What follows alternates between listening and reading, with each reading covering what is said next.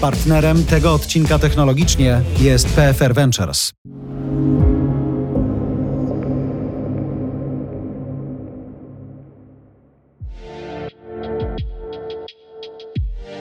Ze studia Voice House Bartek Pucek i Jarosław Kuźniar. W najnowszym odcinku podcastu Technologicznie dwie świetne fintechowe firmy. Eksperci funduszy inwestycyjnych i ci, którzy wykładają naprawdę dużą gotówkę. Jak dziś ma się rynek firm, które łączą technologię i finanse? Od rozsądnego i uczciwego krypto po nowoczesne finansowanie startupów.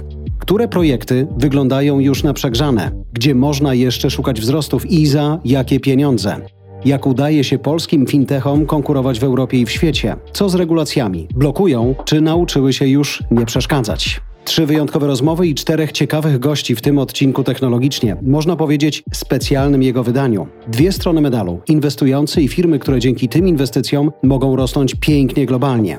Poznacie zarządzających firmami Ramp i Uncapped. Ale naszymi gośćmi w studiu Voice House będą także Sylwester Janik, Cogito Capitals i Bartłomiej Samsonowicz, PFR Ventures. My lubimy inwestować w ludzi, którzy dostarczają łopaty do kopania, a nie w kopaczy.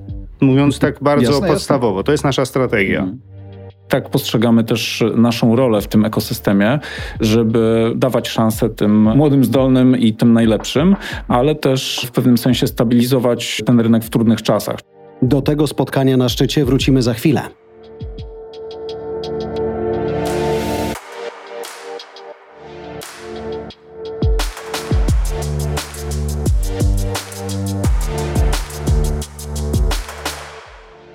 Najpierw technologia w służbie krypto. Naszym gościem jest Szymon Sypniewicz, współzałożyciel firmy Ramp. Zastanawialiście się kiedyś, jak pod względem technologicznym przebiega zakup i sprzedaż kryptowalut? Przed Szymonem ten proces nie ma ani cienia tajemnic. Pozwólcie, że przybliży go także Wam.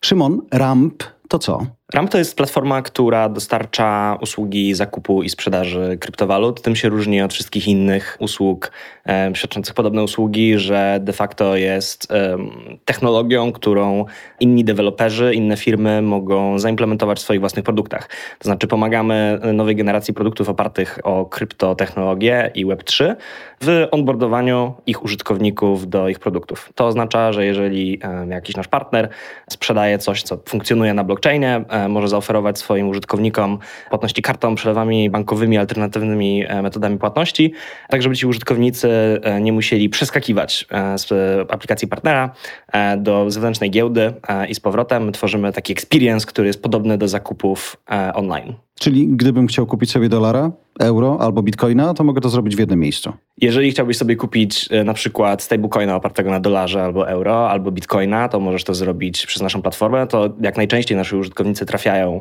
na nasz produkt, to wewnątrz aplikacji naszych partnerów, to znaczy e, nie trafiłbyś na aplikację Ramp, trafiłbyś na aplikację na przykład Trust Wallet albo Argent, albo inną znaną dużą aplikację obsługującą tego typu transakcje. Wykonałbyś tam zakup swoją kartą, być może nawet nie miałbyś pełni świadomości, że zrobiłeś to przy pomocy naszego rozwiązania. Czyli Ramp jest pod spodem. Ramp jest pod spodem, Ramp jest kobrandowany z naszymi partnerami. Użytkownicy końcowi naszego rozwiązania są również naszymi użytkownikami i trochę się jakby dzielimy tymi użytkownikami z naszymi partnerami. Obsługujemy ich e, razem w takim tandemie. Można o tym trochę myśleć jak PayPal, to znaczy jesteś użytkownikiem PayPala, korzystając z niego, masz świadomość, że wykonujesz przez niego płatność, ale to jest zawsze e, jakieś narzędzie, które jest pomocnicze wobec swojego głównego celu, czyli zazwyczaj kupienia czegoś w internecie. E, u nas tym głównym celem jest wykonanie jakiejś akcji na blockchainie. To nie tylko musi być kupowanie bitcoina, też jest cała gama nowych produktów, tak. e, takich jak NFT, e, nowe usługi finansowe, tak. DeFi, e, mnóstwo innych rzeczy. O partnerów chciałem zapytać, to są duzi gracze? To są bardzo różni gracze, to znaczy mamy kilkuset partnerów, większość z nich to są rzeczywiście platformy, które dopiero startują i dopiero się e, rozpędzają. Mamy też dużych graczy, takich, o których mogłeś słyszeć ze świata krypto to na przykład Sorare albo Axie Infinity, o nich było dosyć głośno. E, z takiego tradycyjnego świata, e, tradycyjnych technologii, no to e, mogłeś słyszeć na przykład o Operze albo o Brave Browser. To są dwie duże przeglądarki, które bardzo mocno wchodzą teraz w technologię Web3.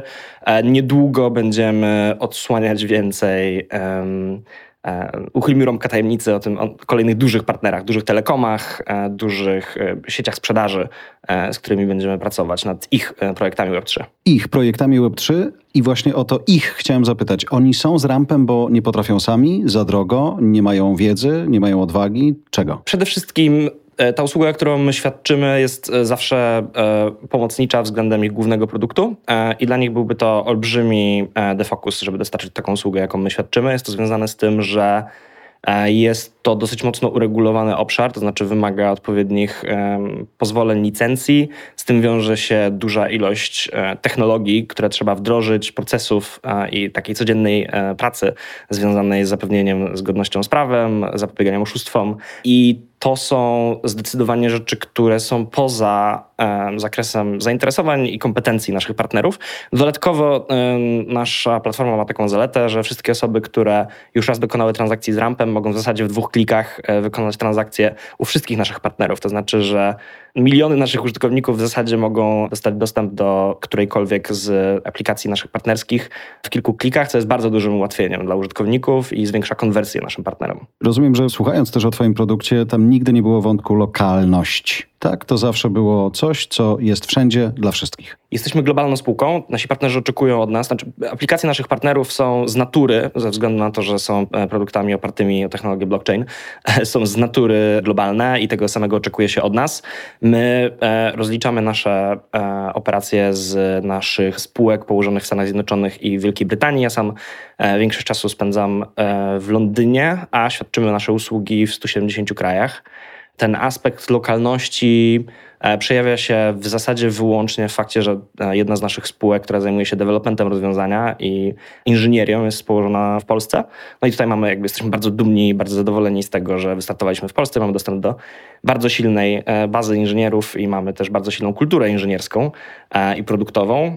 No ale w zasadzie jest to biznes prowadzony z Wielkiej Brytanii i Stanów. Fajnie to słyszeć, choć tak jak mówisz, baza inżynierska w tej części Europy jest potężna, ważna i pozwoliła wam wystartować startować. Natomiast baza finansowa, Londyn, Stany Zjednoczone, rozumiem, że nie dałoby się robić takiego biznesu, korzystając z pieniędzy, w tym przypadku użyję tego słowa jeszcze raz, lokalnych. Tego nie wiem, to znaczy na pewno było tak, że w czasie, kiedy my startowaliśmy, czyli w 2018 roku, nie byłoby to możliwe. To znaczy wtedy zdaje mi się, że e, finansowanie w rundach zalążkowych w Polsce były jeszcze bardzo niskie, niechętnie udzielane e, projektom, które były e, innowacyjne i nie stanowiły jakiejś kalki rozwiązania, które sprawdziło się w innych krajach. Um, I z tego powodu my w 2018 roku, po kilku rozmowach, które nie skończyły się powodzeniem, po prostu spakowaliśmy walizki, pojechaliśmy do Londynu i zaczęliśmy chodzić na każdy meetup, o którym poczytaliśmy w internecie, który w jakiś, sposób wiązał się z krypto, aż, aż nie dostaliśmy dostępu e, do ludzi, którzy podekscytowali się tym, co chcemy zrobić, przedstawili nas właściwym e, osobom i w ten sposób znaleźliśmy naszą pierwszą rundę. Gdybym robił to dziś, prawdopodobnie zacząłbym e, od rynku lokalnego i prawdopodobnie te rozmowy wyglądały zupełnie inaczej. Wydaje mi się, że rynek finansowania startupów bardzo dojrzał przez te 4 lata. To jest jedno, ale myślę też o rynku wiedzy, świadomości e, o krypto, całej sferze hmm. krypto. 18 rok zupełnie inaczej, 22 zupełnie inaczej. Moje kolejne pytanie to jest e, takie, czy to bardziej moda, czy to jest e, przyszłość, a może wręcz teraźniejszość? Mhm.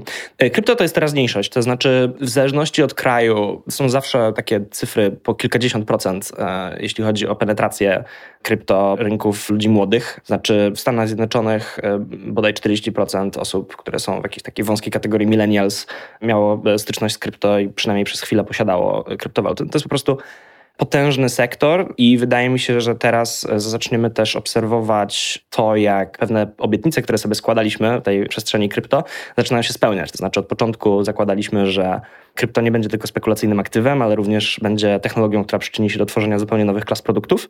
Oczywiście, jak zawsze, trochę przeszacowaliśmy to, co jesteśmy w stanie zrobić w ciągu e, dwóch lat, ale nie doszacowaliśmy tego, co jesteśmy w stanie zrobić w ciągu 10 lat. Wydaje mi się, że ta e, tak zwana adopcja krypto postępuje bardzo wyraźnie i przyspiesza. I my ją tylko tak wyrywkowo zauważamy, kiedy pojawia się kolejna mania e, związana z ceną kryptoaktywów, a ten progres ciągle trwa. To znaczy ilość technologii, zdolność do tworzenia ciekawych produktów, penetracja produktami innymi niż ściśle inwestycyjne ciągle wzrasta. To jest tak, że ludzie potrzebują, ci, którzy mogą być potencjalnie klientami, użytkownikami czy posiadaczami krypto, potrzebują więcej wiedzy, więcej pewności do tego, żeby spróbować? Wydaje mi się, że krypto jest nadal zbyt skomplikowane dla e, użytkownika, który zaczyna używać krypto w jakimkolwiek innym celu niż spekulacyjne. To znaczy, jest tak, że jeżeli ktoś używa e, kryptowalut w takim celu, żeby wzbogacić się szybko jutro, mm -hmm. to ma dużo większą tolerancję na ból i trudności związane z e, zakupami. Myślę, że to jest jeden z powodów, dla których wszystkie systemy stworzone do kupowania krypto są nadal bardzo no, zaskakująco siermiężne w porównaniu do systemów zbudowanych wokół na przykład e-commerce.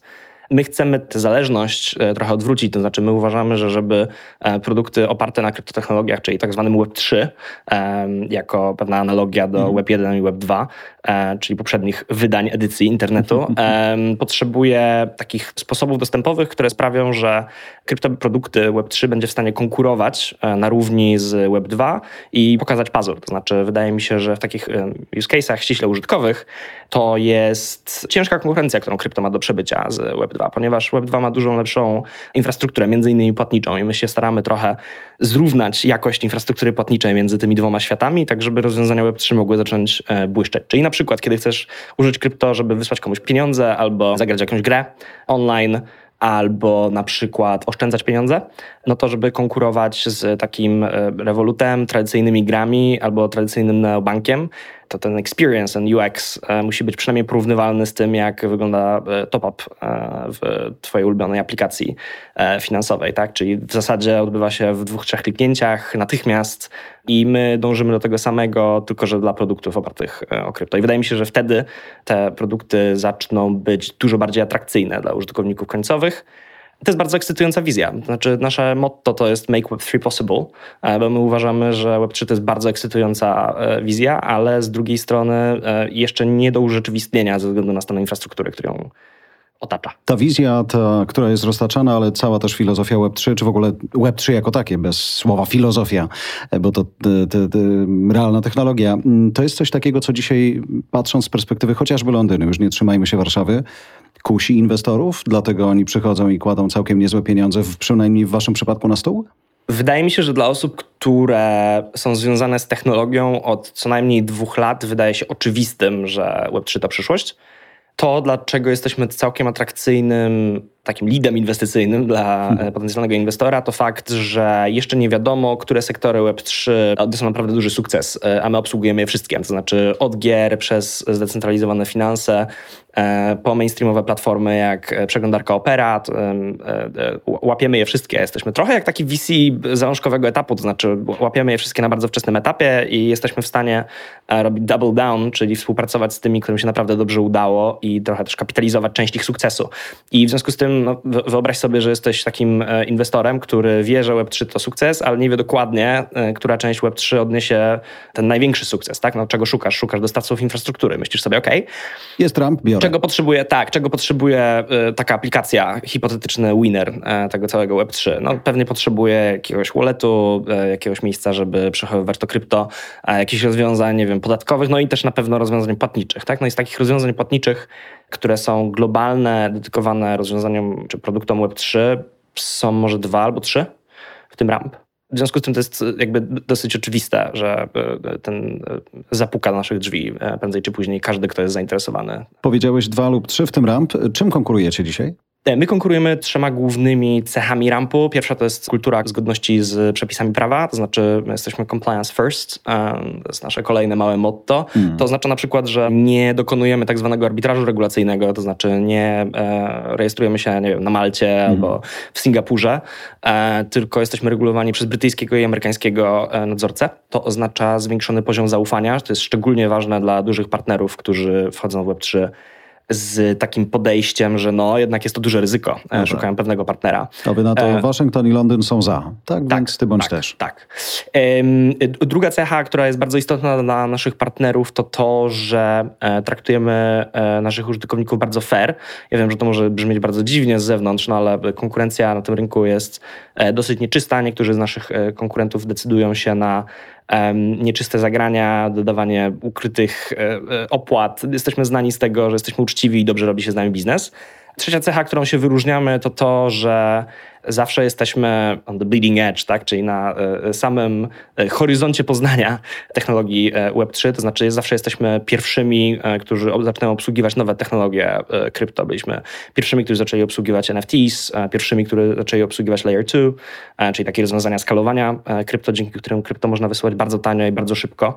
I teraz będziemy, taką mamy aspirację, pierwszymi, którzy zaczną wspierać na serio metaversy. I to pozwala nam przechwycić szybko nowe fale produktów, które łapią się na te mhm. E, nowe technologie i potrzebują partnera, który obsługuje. I to jest ta e, silna baza inżynierów, silna kultura e, inżynierska pozwala nam na to, żeby te fale łapać. Czyli jak będę chciał kupić sobie buty Adidasa w metaversie albo torebkę Louis Vuitton w metaversie, będę mógł skorzystać z rampa. Dokładnie. Super. To idę na zakupy. Bardzo dziękuję. Dziękuję.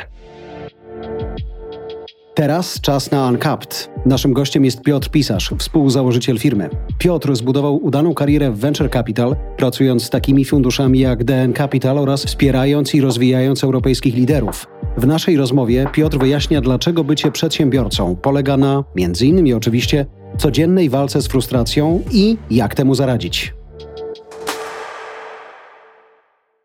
Piotr wystartuje od cytatu z Waszej strony. Z frustracji z powodu istniejących możliwości finansowania dostępnych dla przedsiębiorców europejskich powstała nasza firma. Minęła już frustracja? Nie no, totalnie nie. Jakby frustracja nadal jest, nadal będzie. Jakby mam wrażenie, że wiesz, bycie przedsiębiorcą to jest codzienna walka ze frustracją na świecie i w dodawaniu swojej cegiełki do tego, aby, aby poprawiać świat, zmieniać na lepsze. A jeśli popatrzymy sobie na Was i Wasz sposób finansowania pewnych rzeczy i na inne instytucje finansujące przedsiębiorców, to taka największa różnica, albo taka, która dla Ciebie jest najciekawszą, na której opierasz swój biznes, to co? Tak naprawdę to, że my te pieniądze dajemy. Dajesz, czyli nie pożyczasz? Nie, no w sensie, że pożyczamy, w sensie, mhm. że jakby oni mogą dostać te pieniądze od kogoś. Dzisiaj jakby największym problemem founderów jest to, że oni tych pieniędzy nie mają gdzie dostać, albo jeśli mogą utrzymać, to muszą oddać swoje udziały firmy. I to mhm. jest bardzo drogi kapitał. Jakby jeśli budujesz szczególnie firmę e-commerce, jakiś SaaS i ty bierzesz pieniądze od inwestorów tylko po to, żeby je wydać na marketing albo za, za towarowanie, no to to jest trochę bez sensu. A banki nie rozumieją tych, tych przedsiębiorców. Jakby gdy taki zwykły e-commerce albo SaaS pójdzie do banku, no to przecież oni powiedzą w ogóle to nie dla nas. My, mhm. my nie, nie wiemy, jak się, jak się z tym je. A to, co my potrafimy zrobić, dać im pieniądze, wiesz, to są spore pieniądze, tam do 10 milionów funtów w 24 godziny. Do 10 milionów tak. funtów w 24 tak. godziny. Dobra, to umówmy się, że jestem founderem, mam pewien pomysł, przychodzę do ciebie, a ty mówisz tak, dobra, mam 10 milionów funtów, mamy 24 godziny, no coś jednak muszę ci pokazać, żebyś mi zaufał. A słuchaj, najlepsze jest to, że mało musisz pokazać, bo ja się po prostu tylko wpinam do twojego systemu. My po prostu kilkoma kliknięciami dajesz nam dostęp do twojego banku, do twojego systemu księgowego, do twojego Stripe'a, PayPala, konta na Google i tak dalej. Słuchaj, pięć kliknięć, krótka rozmowa 30-minutowa i my szybko analizujemy i wieczorem masz ofertę. Rozumiem, analizujesz moje wpływy na konto, tak? Tak. E, widzisz, co robię w kanałach tak. socialowych, widzisz, e, czy moi klienci chcą być na mojej stronie, tak. jaki jest potencjał sprzedaży tak. i tak dalej, i tak dalej. Ale widzisz więcej. Widzę, jak często wracają. Widzę, jak jest e, średnia wartość koszyka. Jak jest twój jakby zwrot na kanałach marketingowych. Jak zmieniają twoje marże. My analizujemy, wiesz, dzisiaj już dziesiątki, setki parametrów. Po prostu wiemy, specjalizujemy się w e-commerce i SaaSach, także wiemy dokładnie, jak wygląda dobry e-commerce, dlatego możemy tę decyzję podjąć bardzo szybko. Podejmujecie na waszej stronie jest kupa fajnych, e, uśmiechniętych ludzi. Zakładam, że to jest twój team, ale pewnie masz wpięte w to technologię. Tak? Dużo technologii. Mhm. Wiesz, połowa o, w tym tygodniu właśnie przekroczyliśmy magiczną granicę 100 osób. Połowa z nich pracuje w technologii, produkt, engineering, także dużo, dużo danych, dużo technologii, bo nie kończymy na tym, co robimy teraz, ale idziemy dalej. Także naszą wizją jest zrobić to, aby zbudować pierwszy taki prawdziwy bank dla firm technologicznych, gdzie dajemy im nie tylko kapitał, ale też, wiesz, konto bankowe, insighty, kartę kredytową, FX, wszystko w jednym miejscu. Fajny jest ten portfel, który pokazałeś, ale ten portfel nie tylko pieniężny, tylko myślę właśnie o czymś, co też, jak znam founderów, bywa dla nich ważne, a czasami nawet ważniejsze. Dlatego czasem nie idą do funduszu VC, tylko do anioła biznesu, bo wiedzą, że poza pieniędzmi od anioła dostaną pewną wiedzę. Od ciebie też, tak? Wiesz co, tutaj staramy się pomagać mm. E, founderom. Jakby mają dostęp często do naszego zespołu, e, często sam osobiście e, pomagam im. Um, naszą wizją jest pomóc tak naprawdę następnym 3 milionom biznesów e-commerce'owych na mm. świecie. jestem realistą i wiem, że nie jesteśmy w stanie każdemu z nimi indywidualnie pomóc w, za, w zarządzaniu ich biznesem. To nie tędy droga, ale chcemy dać im narzędzia, aby mogli po prostu sami użyć naszych narzędzi, które my używamy do dnia biznesu mhm. i przekazać, dać im, dać im te narzędzia, żeby wiedzieli, gdzie są gorsi, a lepsi od innych. Bo tak naprawdę często founderzy nie wiedzą, co robią źle. A my to szybko widzimy. Masz za małą marżę, podnieś ceny. Masz za dużo dajesz na marketing, zoptymalizuj to. Okay. A taki founder po prostu dzisiaj tego nie wie, a my możemy to bardzo szybko im pokazać. Ale tylko pokazujesz, czy jeżeli już wskazałeś mi, że nie wiem, przepalam pieniądze na marketing i mogę to zoptymalizować, dajesz mi narzędzie do optymalizacji? Dzisiaj nie. Jeszcze nie. Dzisiaj nie. Ale wiesz, jest masa, know, tak? Wiesz co, jest masa firm, które trwają dzisiaj. Okay. Chcemy się skupić na tym, co możemy zrobić dobrze. Jesteśmy dobrzy w fintechu, dobrzy w dawaniu pieniędzy. W optymalizacji marketingu jest masa innych firm, które to, to robią lepiej. To zapytam, jak każdy szanujący się właściwie inwestor. W dawaniu pieniędzy jesteś dobry, a czy w zarabianiu jesteś dobry? Słuchaj, tak. No wiesz co, firma...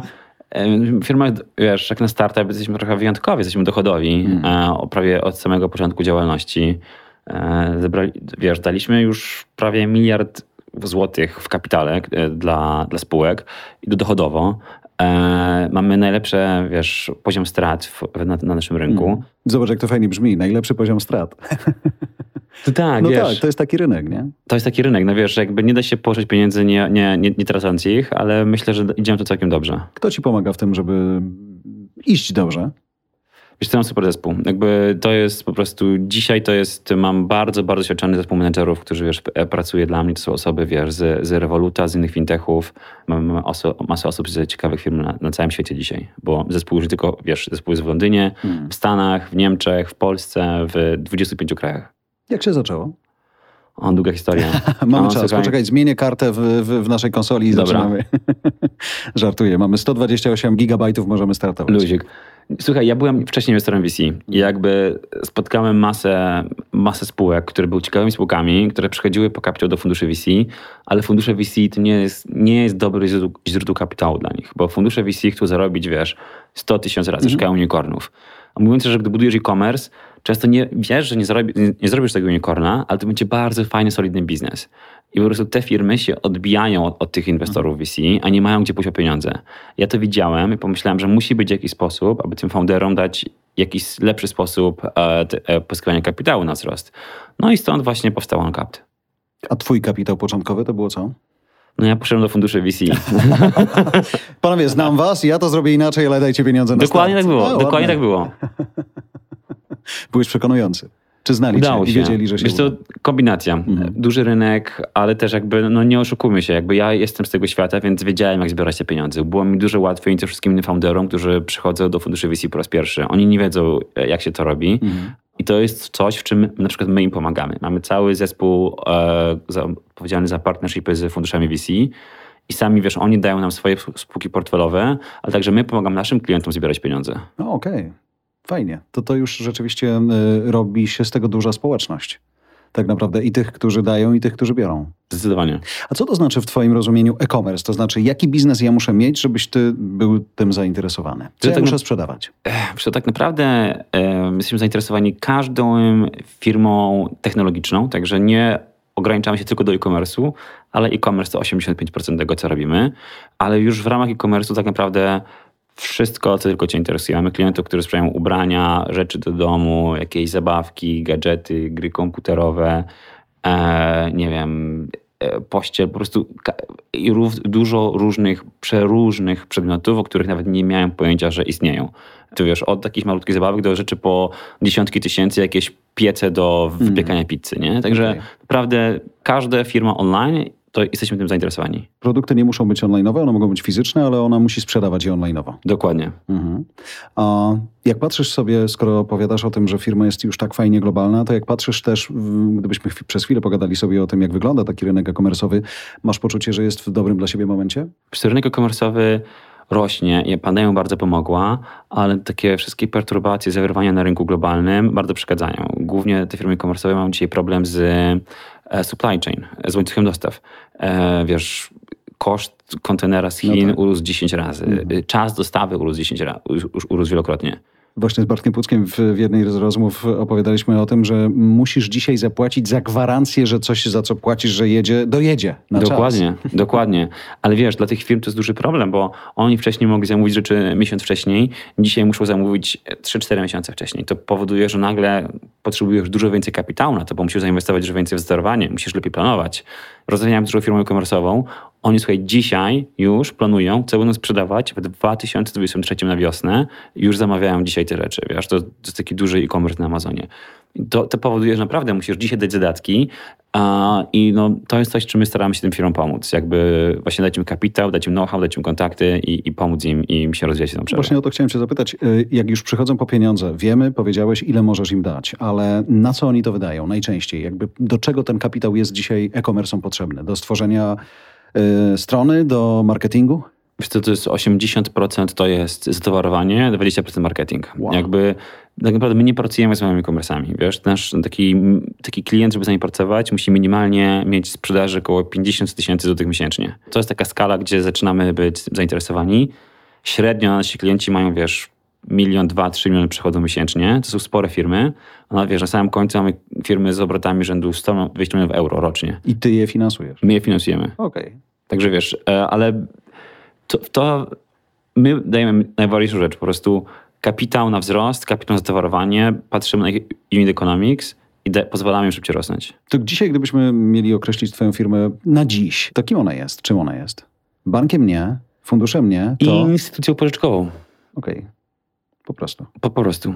Uśmiecham się dlatego, że jak pytali Klarny, kim jesteś właściwie, no to no, no, no przedłużam y, zakupy, ale wiemy, że docelowo to ma być bank. Jak e, zastanawiam się, jak to, jak to będzie u ciebie. Wiesz co, to jest bardzo... Bank to jest bardzo ciekawe słowo, którego e, bardzo unikam, bo gdy jesteś bankiem, jesteś bardzo regulowany i to jest coś, czego my Jasne. uciekamy, od czego uciekamy, ale chcemy zaoferować, oferujemy już w Stanach na przykład produkty bankowe. Mhm. Więc nasi klienci w Stanach, otwieramy im konto bankowe, dajemy im kartę, jest taka fajna karta Uncapped, e, dajemy im, wiesz, FX, dajemy im po prostu normalne produkty finansowe, oprócz tych kredytów i pożyczek.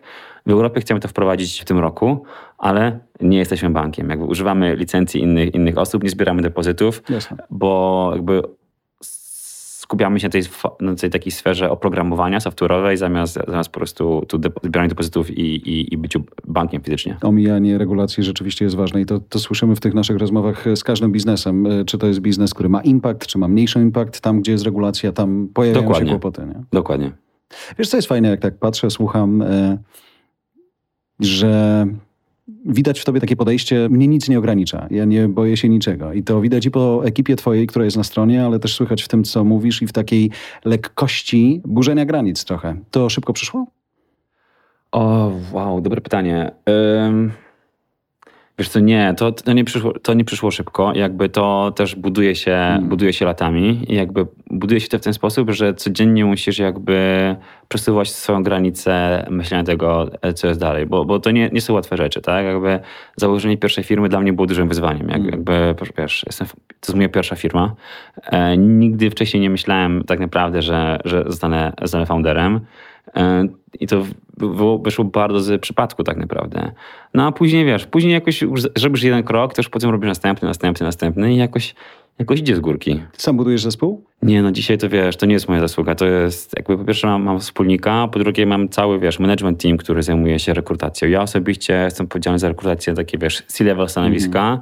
No ale rośniemy tak szybko, wiesz. Nasza firma urosła od 11 osób rok temu do 100 teraz, okay. więc to pewnie oznacza jakieś, wiesz, tysiące interviewsów i, i Właśnie myślę, słuchając ciebie o Aleksie Libermanie, to jest y, co-founder Morning Brew, takiego mhm. fajnego newslettera biznesowego i on opowiadał właśnie, w podobnym tempie urośli do podobnej skali, kiedy się sprzedali w jakiejś tam części y, Axlowi, Linierowi, Springerowi, ale właśnie w jednym ze swoich podcastów opowiadał, że to jest po prostu, w którymś momencie to pędzi tak bardzo, że rzeczywiście jesteś w stanie tylko dobierać ludzi i jeden z jego podcastów, chyba nawet najbardziej popularniejszy, pokazywał największe fakapy rekrutacyjne tak naprawdę, bo to było dla niego największą nauczką, nie? że on już po prostu za każdym takim razem wiedział, kogo nie chce szukać, a nie kogo chce szukać. Oczywiście, wiesz, to jest, to jest bardzo ciężkie. One się zawsze będą zdarzać. Mm, to to się zdarzy.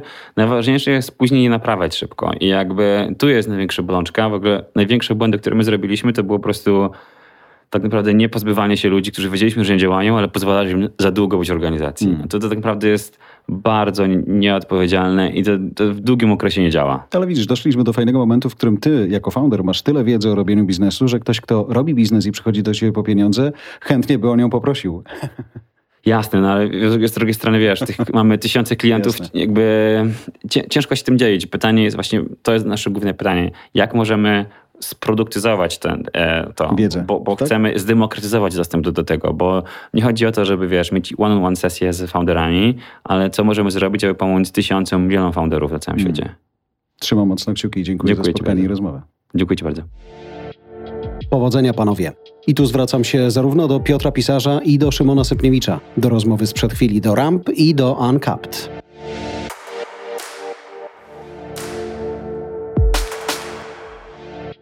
Teraz czas na inwestorów.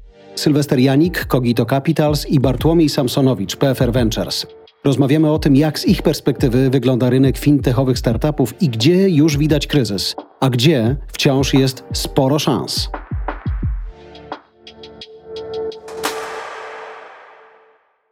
Od pana, panie Sylwestrze, chciałbym zacząć, bo mówi się, a ja chciałbym to zweryfikować, że fintechy dzisiaj to jest żyła złota. Z perspektywy funduszu, tak czy nie?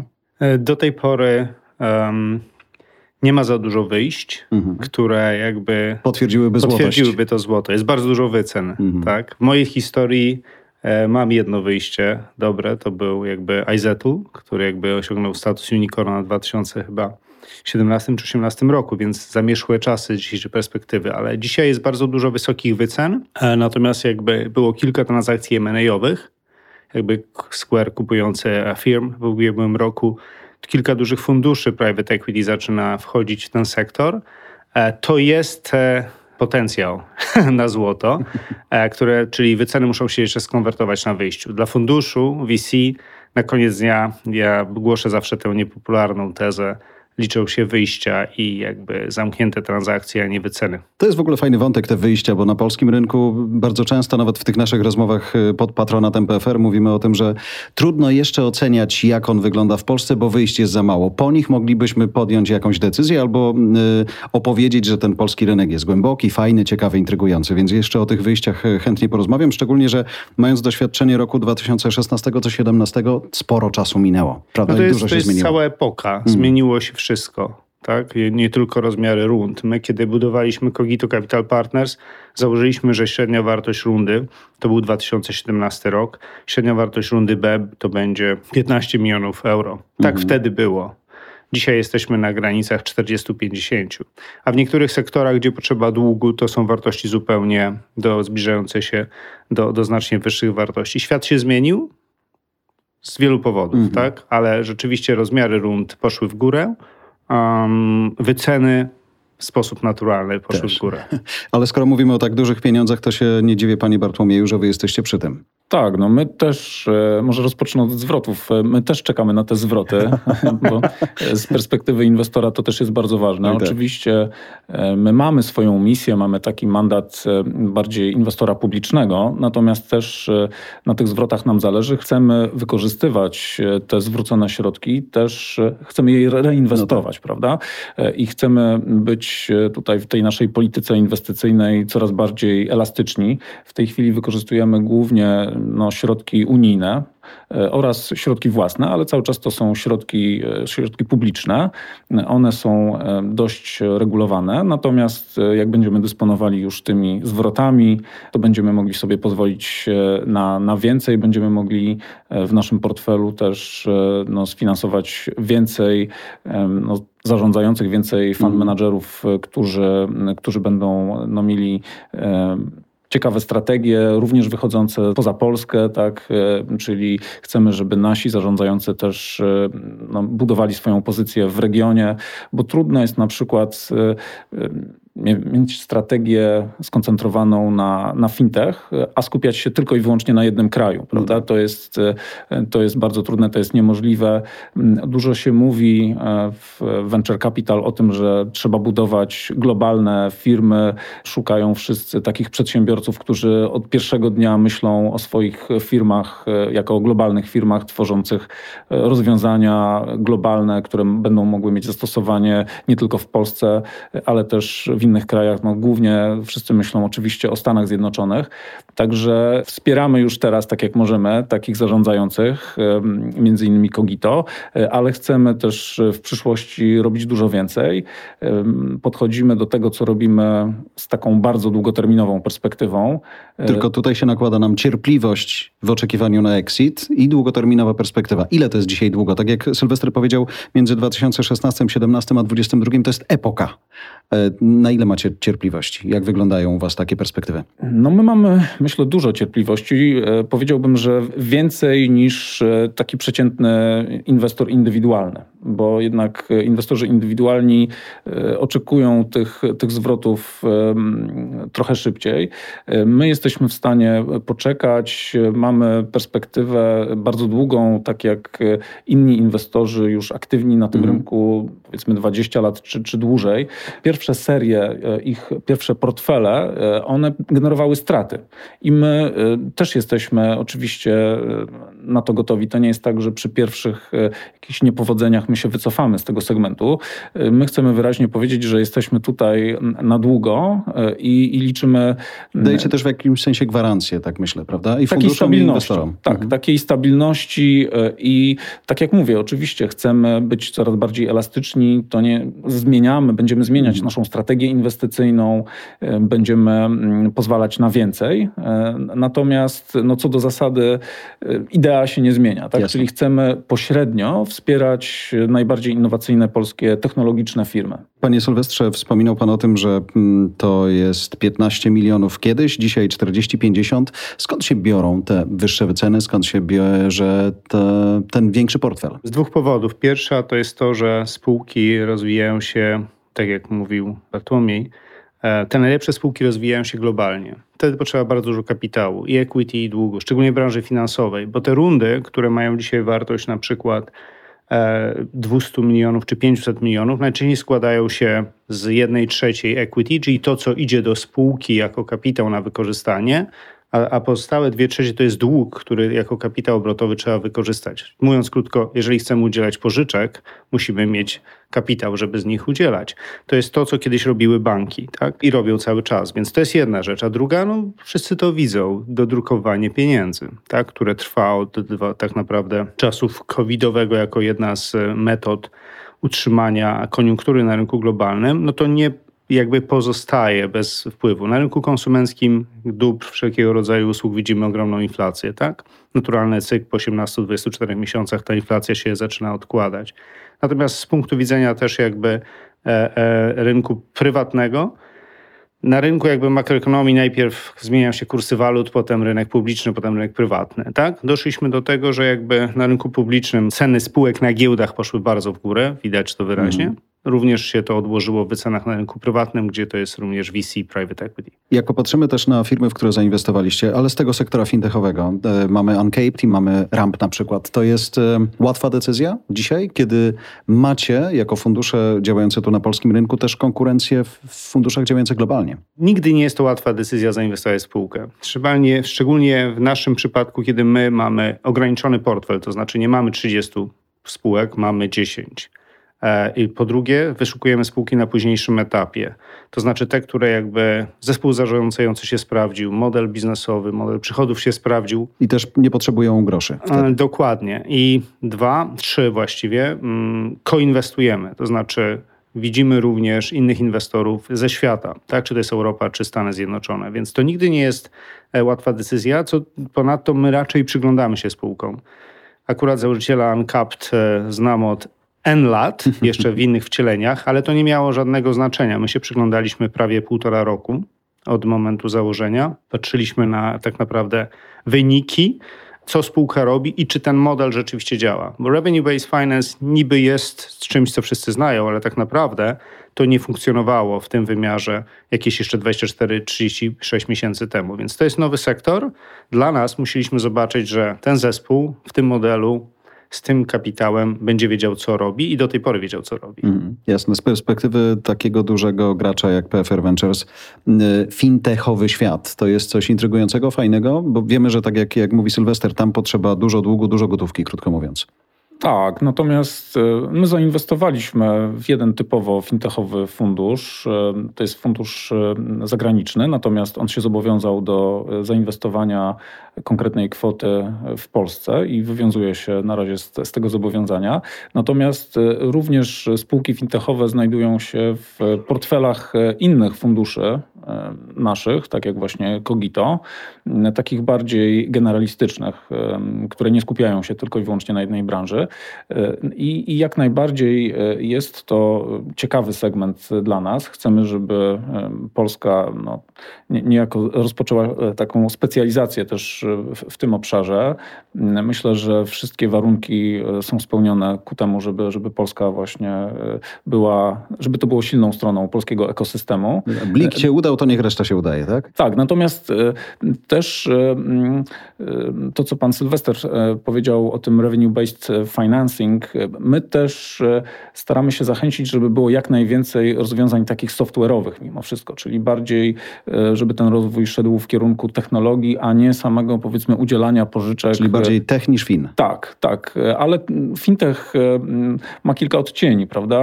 E, są też ubezpieczenia bardzo silnym segmentem tego, tego rynku, także można na to spojrzeć no, z kilku perspektyw, także to jest myślę, że taki dość, dość głęboki głęboki rynek.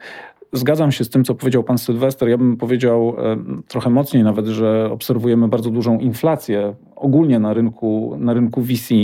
E, także to też powoduje, że część inwestorów, część zarządzających e, musi e, niestety patrzeć e, na te bardziej e, early stage'owe projekty, na tym wcześniejszym etapie rozwoju, gdzie jest trochę większe ryzyko, ryzyko hmm. bo po prostu nie stać już ich na, na te astronomiczne wyceny często, prawda? Więc albo po prostu muszą się zadowolić jakimś mniejszym kawałkiem tej spółki. To, to... Albo poczekają hmm. na, na, weryfikację wyceny i odłożą trochę okres Ale decyzji tak. inwestycyjnej. Tak. Chciałem cię zapytać o to, jak, jak patrzycie półtora roku, tak jak mówiłeś, obserwowaliście sobie, właściwie każdą spółkę nie? z tych dziesięciu, które macie. Jak to wygląda? To znaczy, na co patrzycie? Zespół pewnie to jest jedno, y, model biznesowy, czy działa, nie działa, co jeszcze? Um, właśnie przede wszystkim, czy, czy jest wielofunkcyjny zespół, tak? To nie może być jeden założyciel. My patrzymy już na to, że jest kilka osób z każdym jakby zakresem działalności. E, też dla nas ważne jest to, że jest jasny bardzo plan budowy tego zespołu. My pomagamy, tak? Również e, jakby w rekrutacji, ale też znajdowaniu osób, które będą e, jakby odpowiednie dla spółki. Dwa, że produkt, który ta spółka oferuje, jakby ma sens. To znaczy, to nie jest koncepcja, która jest wydumana, tylko rzeczywiście to dostarcza jakąś wartość w danym sektorze. I jeżeli RAMP dostarcza, mówiąc w dużym skrócie, um, możliwość zakupu dzisiaj, tak, bo mhm. rozwijają możliwość potem konwersji tych krypto na, czyli ramp off na normalną walutę, i robi to w modelu, mówię w dużym skrócie, jako PayPal, mhm. a nie jako jakby na przykład Stripe czy Adyen i tak dalej, to jest to duża wartość, tak? I my lubimy inwestować w ludzi, którzy dostarczają łopaty do kopania, a nie w kopaczy. Mówiąc tak bardzo jasne, podstawowo, jasne. to jest nasza strategia. I jakby oni dostarczają super łopatę. I trzecia rzecz, mają bardzo jasny plan rozwoju produktu w czasie. Bo spółka, która ma produkt, który nie ma szansy rozwoju, jakby dla nas będzie trudna do zainwestowania. My musimy widzieć Czy razem wy nie zespołem... wymyślicie za nich nie, tego, nie. tak? Okay. Oni już muszą wiedzieć, że z tego jednego produktu dzisiaj będą mogli jakby rozwinąć całą rodzinę produktów, no bo inaczej nie utrzymają się na rynku.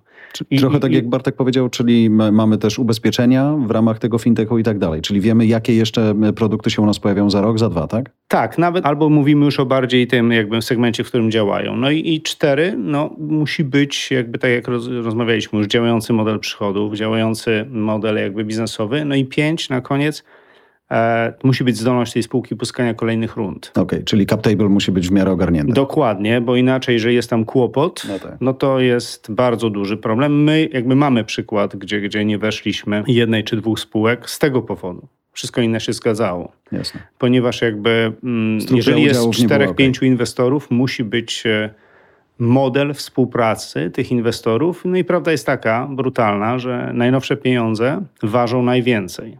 Czyli one w danym momencie decydują najwięcej. Nie każdy o tym z jakby inwestorów early stage wie. Szczególnie powiedziałeś o tym, że kooperujecie, czyli to są koinwestycje, rozumiem, to, to porozumienie między inwestorami jest decydujące też, tak? No to jest krytyczne, no tak? tak? My mamy kilka czy kilkanaście, prawie 20 funduszy, z którym jakby staramy się koinwestować i w każdej z naszych spółek, tych większych, praktycznie mamy 4-5 inne fundusze ze świata, które również są z nami. My czasami jesteśmy leadem, mówię, mhm. przepraszam, czyli prowadzimy no tak, rundę, tak. a czasami po prostu e, jesteśmy w tej rundzie, jeżeli jakby e, doszliśmy później, albo jej rozmiar jest taki, że nie możemy zapewnić pozycji tego prowadzącego, ale zawsze staramy się być w radzie, albo przynajmniej na poziomie tak zwanego komitetu strategicznego, no bo to jest nasza rola. Dosyć aktywnie pracujemy ze spółkami.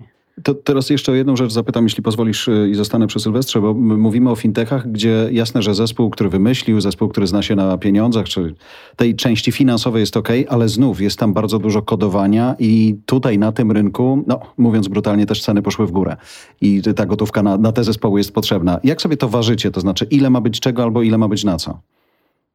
Czy to w ogóle się da? To u mnie ja to trochę mm. inaczej patrzę, tak? Bo może od razu adwocem się odniosę. Uncapped nie jest spółką pożyczkową. Mm. Na koniec oni dają bardzo określone finansowanie, ale cała ich wartość polega na tym, że robią to w sposób diametralnie inny niż każda inna instytucja finansowa. To znaczy w czasie rzeczywistym pozyskują dane, do tego muszą mieć bardzo dobrze rozwiniętą platformę analityczną, a wcześniej platformę informatyczną, która integruje te dane od przedsiębiorstw i jakby w czasie rzeczywistym monitorują. Banki takich rzeczy nie robią. Tak? To, to jakby to jest zupełnie mhm. świat. Firmy pożyczkowe takich rzeczy nie robią. Więc jakby ten komponent technologii jest tutaj krytyczny, a na koniec dnia, że tam jest finansowanie, świetnie. Jasne. Z waszej perspektywy? Ja chciałbym jeszcze poszerzyć tą perspektywę fintechu, bo e, jedna z spółek portfelowych e, jednego z naszych właśnie fintechowych funduszy rozwijała na przykład i rozwija technologię satelitarną do właśnie zastosowania mm, w segmencie ubezpieczeń, jakichś kontenerów gdzieś tam, które podróżują sobie po oceanach i nie ma innego sposobu, żeby na przykład je śledzić, e, jak tylko poprzez wykorzystanie takiej technologii satelitarnej. Także fintech jest takim bardzo szerokim pojemnym pojęciem, to, to nie są właśnie tylko jakieś pożyczki czy, czy nie wiem, kryptowaluty, bo często niektórzy mają właśnie takie pierwsze skojarzenia. Sam blockchain też jest bardzo pojemnym, pojemną kategorią. To nie są tylko kryptowaluty, to nie jest tylko bitcoin, ale to jest wiele innych e, zastosowań, które ta technologia jest naprawdę e, szeroka. E, zwiększa bezpieczeństwo też w innych obszarach, nie wiem, czy, czy nawet przy realizowaniu innych transakcji, transakcji, na przykład na rynku nieruchomości, tak? Mhm. Więc e, tutaj na pewno nie można mieć tylko i wyłącznie takiego wąskiego spojrzenia. Te technologie naprawdę mają e, multum zastosowań. A to jest tak dzisiaj, że jak e, pada hasło blockchain, to od razu są pieniądze, czy to nie jest takie proste? Nie, z naszej perspektywy jakby my bardzo długo przyglądaliśmy się spółkom blockchainowym, ale znowu jakby koncentrując się na łopatach, patrzyliśmy na infrastrukturę, patrzyliśmy na jakby te spółki, które zajmują się mówiąc w języku angielskim compliance, czyli jakby badaniem źródeł pochodzenia pieniędzy, e, wszystkim technikom e, dotyczącym jakby prania brudnych pieniędzy i tak dalej. I jakby tutaj jest, ten rynek jest bardzo jeszcze skoncentrowany. I do tej pory moje wrażenie jest takie, że blockchain musi, ten cały sektor musi jakby odpowiedzieć inwestorom bardzo jasno, czy, czy dostarcza coś, co jest jakby ciekawe dla ludzi, to znaczy, że mogą handlować e, krypto, że mogą tworzyć e, NFT, czy rzeczywiście to diametralnie zmieni? Bo my zajęliśmy się blockchainem, a właściwie istotą e, wartości, którą generuje taki blockchain. 2017, kiedy spółka Ripple ze Stanów zaczęła tworzyć jakby odpowiednik Krajowej Izby Rozliczeniowej w skali świata. O co chodzi? O to chodzi, żeby nie było rozliczenia pieniędzy między bankami w czasie 3-4 dni, Oczywiście to jest wbrew modelowi biznesowemu banków, tak? bo one bardzo dużo na tym zarabiają, ale w czasie rzeczywistym. To, co dla nas jest oczywistością. No tak. tak? W 2015 roku ja popełniałem błąd, patrząc na świat z perspektywy rynku polskiego. Więc jakby rok mi zajęło, zanim ja zrozumiałem, że absolutnie nie mogę na świat patrzeć tak. Tam ten sektor finansowy jest zupełnie w innym miejscu i nadal jest trochę, był w zupełnie innym miejscu i nadal jest trochę w innym miejscu. Dlaczego? No bo my jakby pewnych etapów w ogóle nie przechodziliśmy, przeskoczyliśmy do nowych rozwiązań. Więc e, patrząc jakby z perspektywy tego, jakie fintechy się rozwijają na rynku światowym, między innymi blockchainowe, no to mm, mm, warunki do ich rozwoju są trochę inne, więc ale nasze podejście jest takie. Widzimy początki dobrego, szerokiego biznesowego zastosowania blockchainu. Do tej pory jest bardzo dużo jakby ciekawych rozwiązań związanych głównie z rynkiem konsumenckim, tak? czyli mm. krypto, y, handel dla osób indywidualnych, ale widzimy, że jakby te rozwiązania blockchainowe zaczynają wchodzić Na do B2B, takich stru tak? tak? strukturalnej części sektora finansowego, której nie widać z zewnątrz, a która determinuje, że to działa. Mówimy o systemach międzynarodowych mhm. rozliczeń, sprawdzania wiarygodności klientów itd., tak itd. Tak I, co wydaje się ciekawym trendem na najbliższy czas, nawet długo dyskutowane e, ten system cyfrowych walut danych krajów, mhm, tak? tak? Czyli Central Bank digital currencies. To prawda. Ale to, to myślę, to, to ważna rzecz, o której wspominasz, e, a ja z kolei mam w tyle głowy rozmowę z przedstawicielami RAM, że oni mówią, że to, co ich wyróżnia, to to, że mają legitymizację e, w Wielkiej Brytanii i w Stanach. Także to nie jest krypto na zasadzie dzisiaj jest, jutro nie ma, że ja mam niepewność e, podejmując z nimi współpracę, oni tę pewność dają i to jest też wyróżnik. Tak, to to jest akurat ostatnie słowo, to jest coś, czego nie było do tej pory na przykład na rynku fintechowym, bo ja pierwszy raz zostałem, musiałem przejść przez jakby akredytację i certyfikację, można powiedzieć, mm E, nadzoru rynku brytyjskiego chyba w 2015 roku. Chodziło o to, że będę w Radzie Nadzorczej jednej ze spółek portfelowych.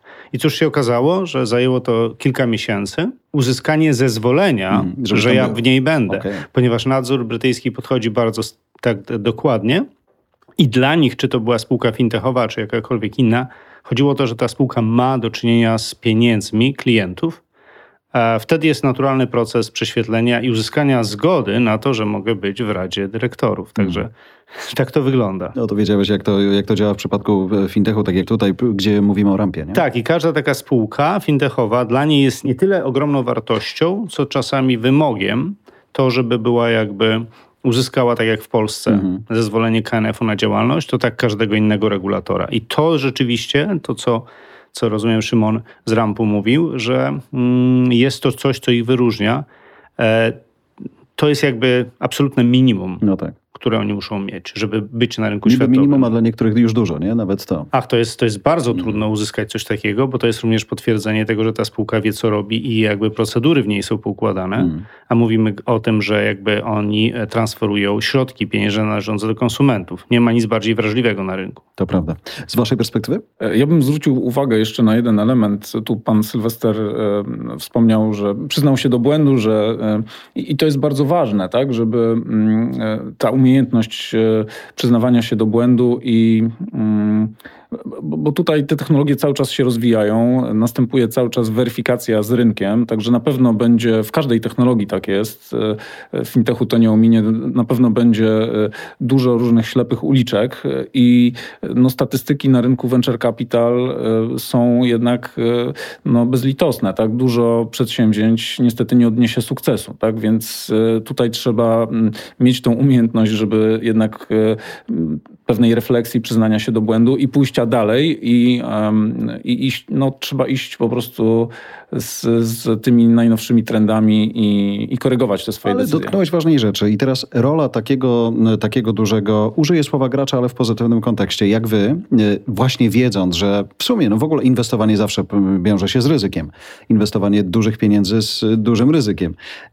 To wasza rola tutaj w tym kontekście jaka jest? Tak, no my postrzegamy naszą rolę jako właśnie taki powiedzmy... Pozwalacz na błędy też? Tak, tak, stabilizator rynku. Tak? Mhm. Tak? Wiemy, że też doświadczenia innych e, rynków bardziej dojrzałych pokazują, że to są bardzo dynamiczne rynki, tak? Więc y, zakładamy, że za nie wiem, 10 czy 20 lat y, pewnie y, będą inni zarządzający, będą mieli zupełnie inne portfele i dużo może się zmienić na tym rynku. Natomiast my chcemy cały czas być takim stabilnym inwestorem, który mm, będzie finansował tych najlepszych zarządzających, ale też będzie dawał szansę tym początkującym, tak żeby cały czas był dopływ tej świeżej krwi. To się oczywiście wiąże z ryzykiem, bo tu pan Sylwester może potwierdzić, e, bardzo trudno jest e, zrobić e, fundraising do pierwszego funduszu, także to, to, to, to jest trudne zadanie. I tak postrzegamy też naszą rolę w tym ekosystemie,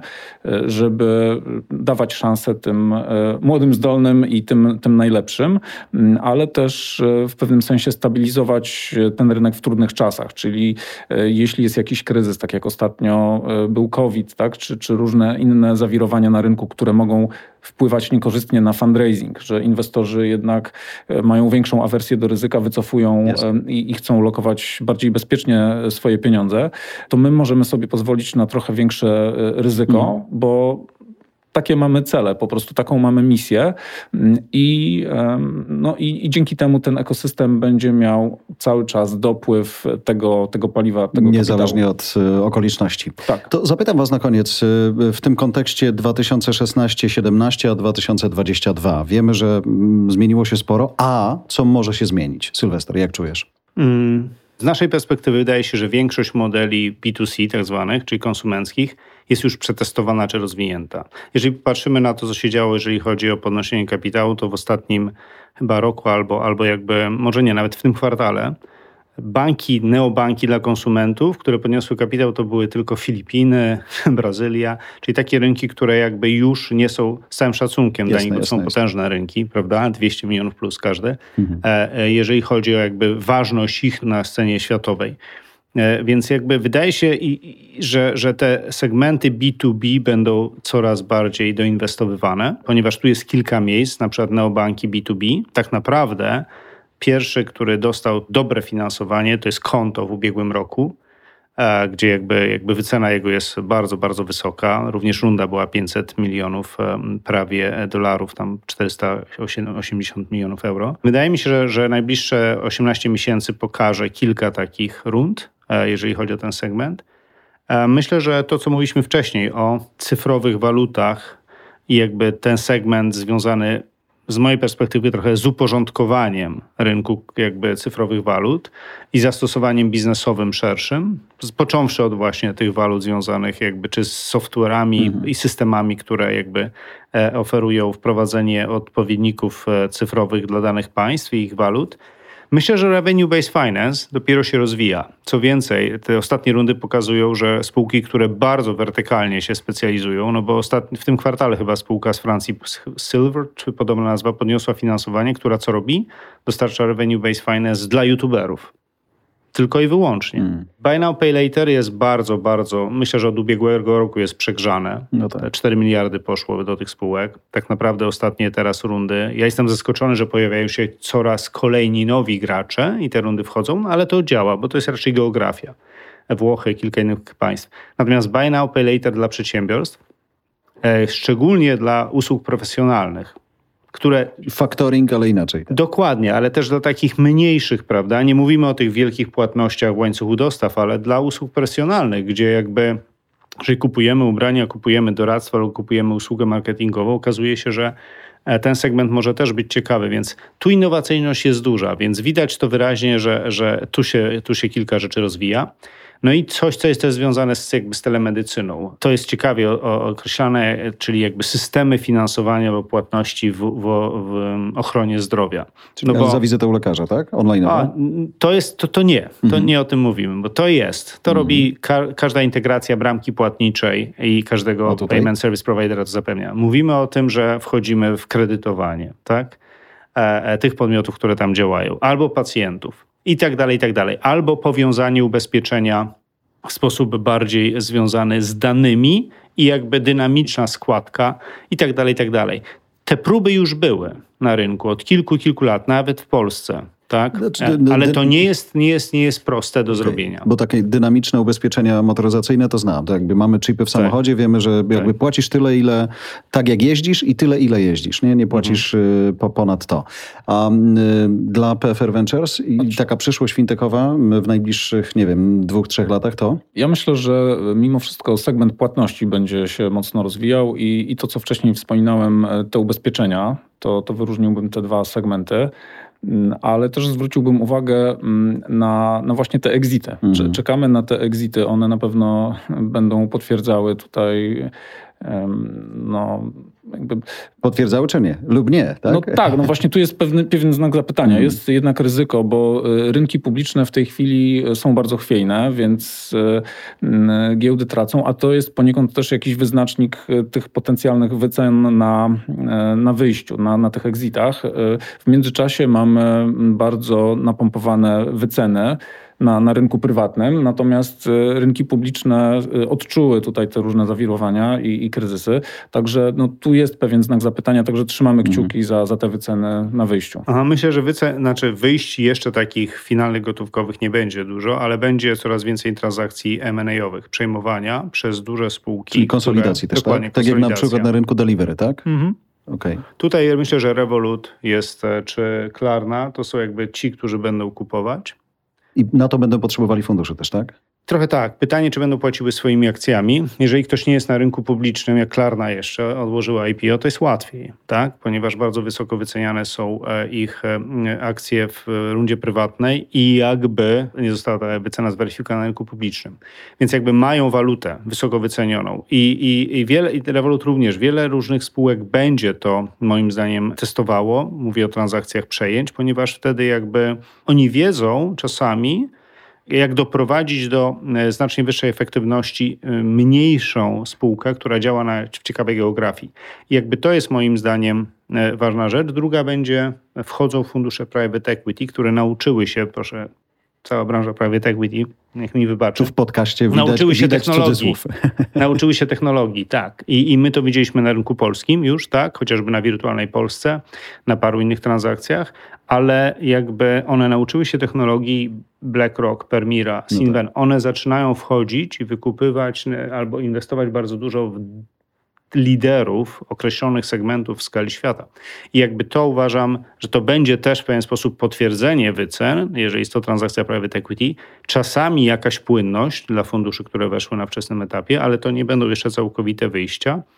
Więc tak, najbliższe 18 miesięcy będzie bardzo ciekawe. Nie mogę się tak. doczekać, choć zakładam, że nawet jak mówimy sobie 18 miesięcy będzie ciekawe, a wiemy, że każdego dnia dzieje się tak dużo rzeczy, które są tak zmienne dla biznesu też, że to aż trudno przewidywać. Nie? Ja mówiłem o perspektywie tutaj kilkuletniej, a, okay. dlatego być może e, nieporozumienie, bo my nie, nie. właśnie staramy się mieć taką bardziej długoterminową jednak e, perspektywę i e, bardziej jednak czujemy się komfortowo na tym tylnym siedzeniu. Hmm. Jesteśmy takim pasywnym inwestorem. Oczywiście to, co robimy, stwarza korzystne warunki do rozwoju, natomiast e, w których miejscach e, ten, ten rozwój nastąpi, to już jest dla nas e, taką kwestią wtórną. Dbamy po prostu o to, żeby no, ten polski ekosystem jak najbardziej się rozwijał, jak najbardziej dynamicznie. Trzymam za to kciuki i bardzo Wam dziękuję za spotkanie i rozmowę. Bardzo dziękuję. dziękuję. Dziękujemy za Twoją uwagę. Jeżeli jeszcze nie subskrybujesz naszej audycji, zrób to na Apple Podcast czy Spotify. Dzięki temu nie przegapisz najnowszego odcinka i pomożesz nam wspinać się na listach podcastowych przebojów. Twoja opinia zostawiona na Apple Podcast pozwala usłyszeć tę audycję większej grupie ludzi. Podobnie ze Spotify. Odpowiedz na pytanie, które tam stawiamy i zachęć do tego innych. Fajnie, kiedy polecisz naszą audycję znajomym. Podaj im link, niech dołączą. Zapraszam też na stronę Voice House po więcej dobrej treści.